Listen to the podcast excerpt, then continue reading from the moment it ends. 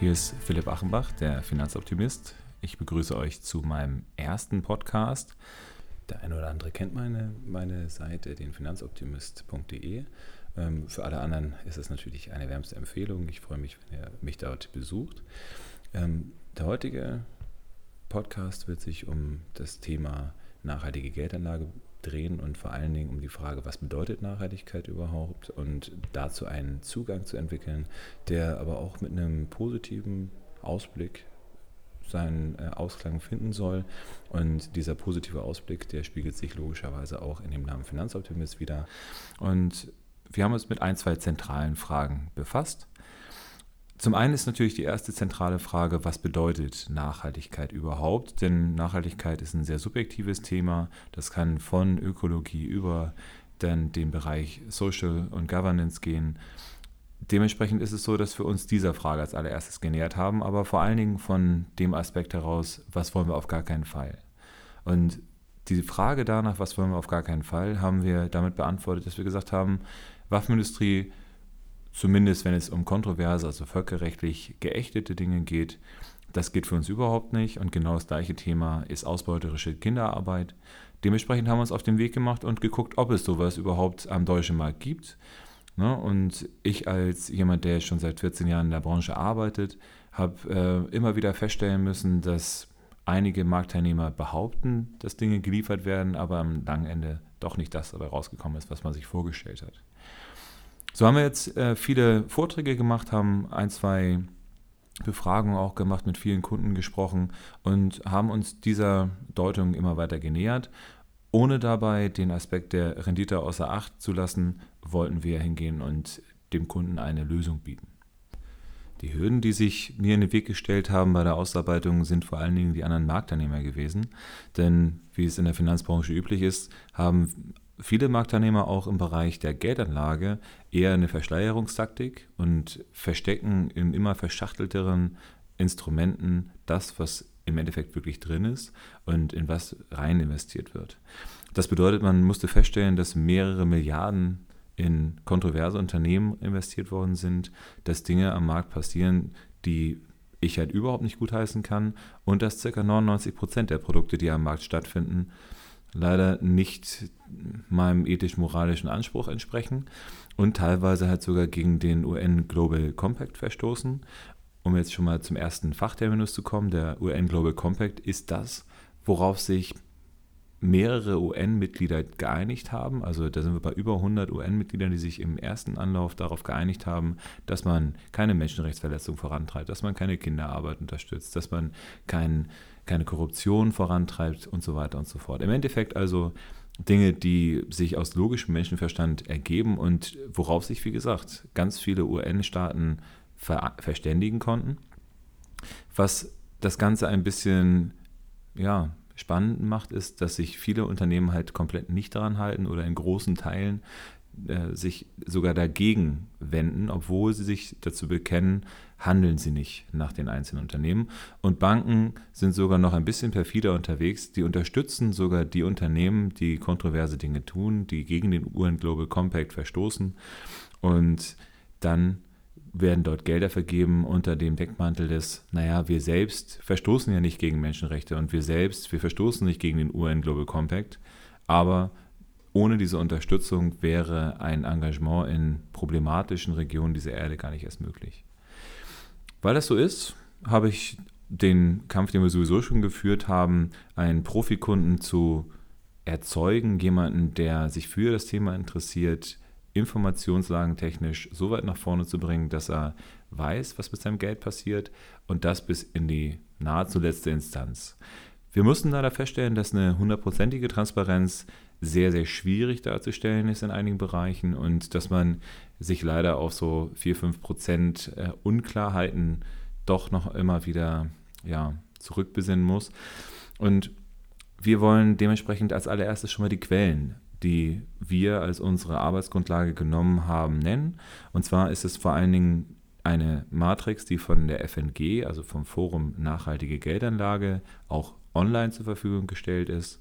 Zum anderen ist es das Morningstar Sustainability Rating, was trotz aller Kritik, dass es natürlich nicht bis ins tiefste Detail reingeht und dass es äh, nur innerhalb der Peer Group dann einen Vergleich macht. Trotz dieser Kritik ist es ein ganz guter Anhaltspunkt, um einmal zu sehen, was passiert innerhalb eines Investmentfonds. Und zum anderen gibt es auch andere Bereiche wie den Eco-Anlageberater, der dann dazu führen kann, dass man eine vernünftige Gemengelage nachvollziehen kann. Und das war das, womit wir im ersten Anlauf gearbeitet haben. Um auch nochmal zu beleuchten, wie ich an die Sache überhaupt rangekommen bin. Ich bin ja schon länger dabei und ich befasse mich mit dem Thema jetzt auch erst seit ungefähr 12, 13 Monaten sehr, sehr intensiv und so intensiv, dass es jetzt sogar von, von unserem Unternehmen übernommen worden ist. Ähm, ich bin damals von einem Praktikanten angerufen worden, der auf so einer Veranstaltung von einer gewissen Organisation, die sich Urgewalt nennt, gewesen ist. Und äh, der hat mir gesagt, ja, das ist ein ähnlicher Ansatz, den ihr verfolgt und noch ein bisschen tiefer gehender in bestimmte Richtungen.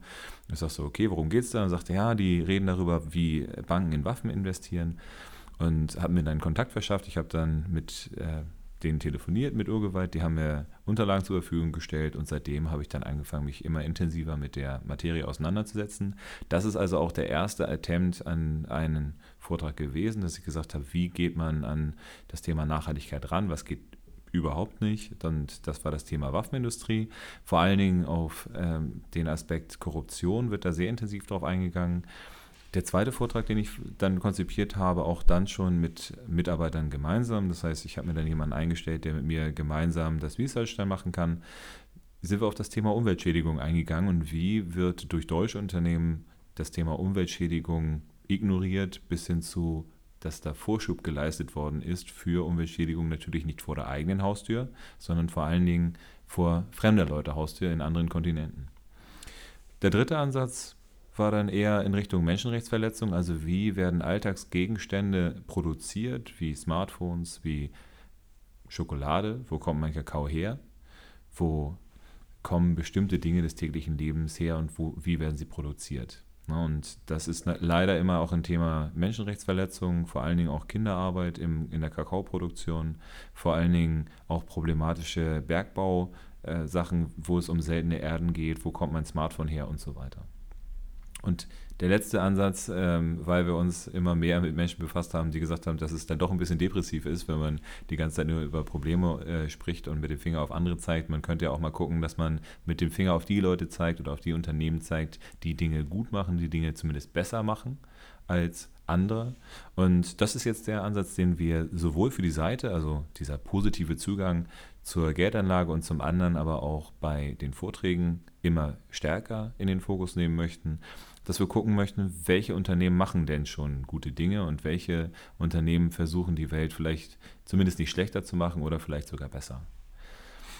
Dabei ging es mir auch darum, eine Prozessbeschreibung zu machen, also so wie ich das jetzt auch gerade hier mache, um einen Zugang auch für den Kunden bzw. für den Zuhörer zu erzeugen, damit nachvollziehbar wird, was wir für ein Ziel verfolgen und damit auch nachvollziehbar wird, wie wir Transparenz gestalten möchten.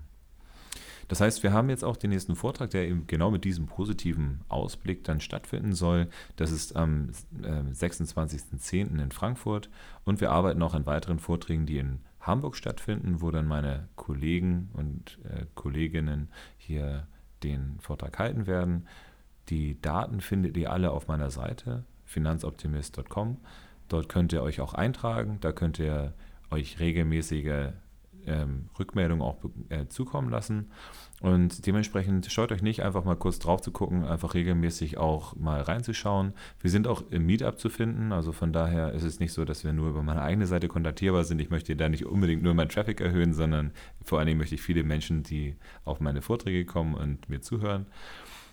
Und um das möglich zu machen, haben wir auch Stammtische eingerichtet. Das heißt, wir haben zwei Stammtische, einen zum Thema ja, da wird es erstmal um Großbritannien gehen. Das heißt, wie problematisch ist die Situation für uns, für Europa, aber auch für Großbritannien? Was für Unternehmen arbeiten dort? Vielleicht gehen wir auch ein bisschen auf das Thema äh, Steuer. Ähm, welche Unternehmen sind dort und warum sind sie vielleicht in Irland oder äh, in keine Ahnung, was Holland unterwegs und nicht in äh, anderen Staaten, wo mehr Steuern gezahlt werden müssen.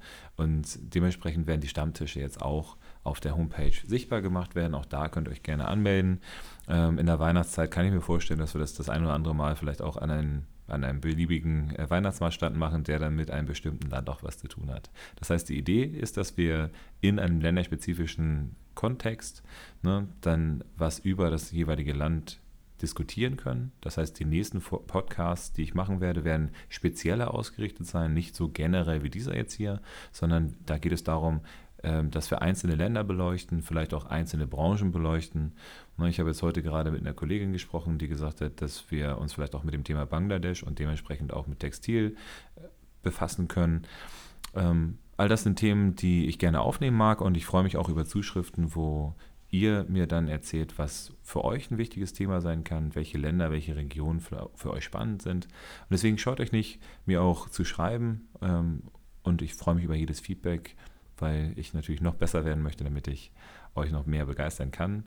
Und äh, für die nachhaltige Geldanlage kann es gar nicht genug Begeisterung geben, ist meine Meinung. Dementsprechend bleibt mir gewogen. Ich freue mich auf euch auch bei meinem nächsten Podcast.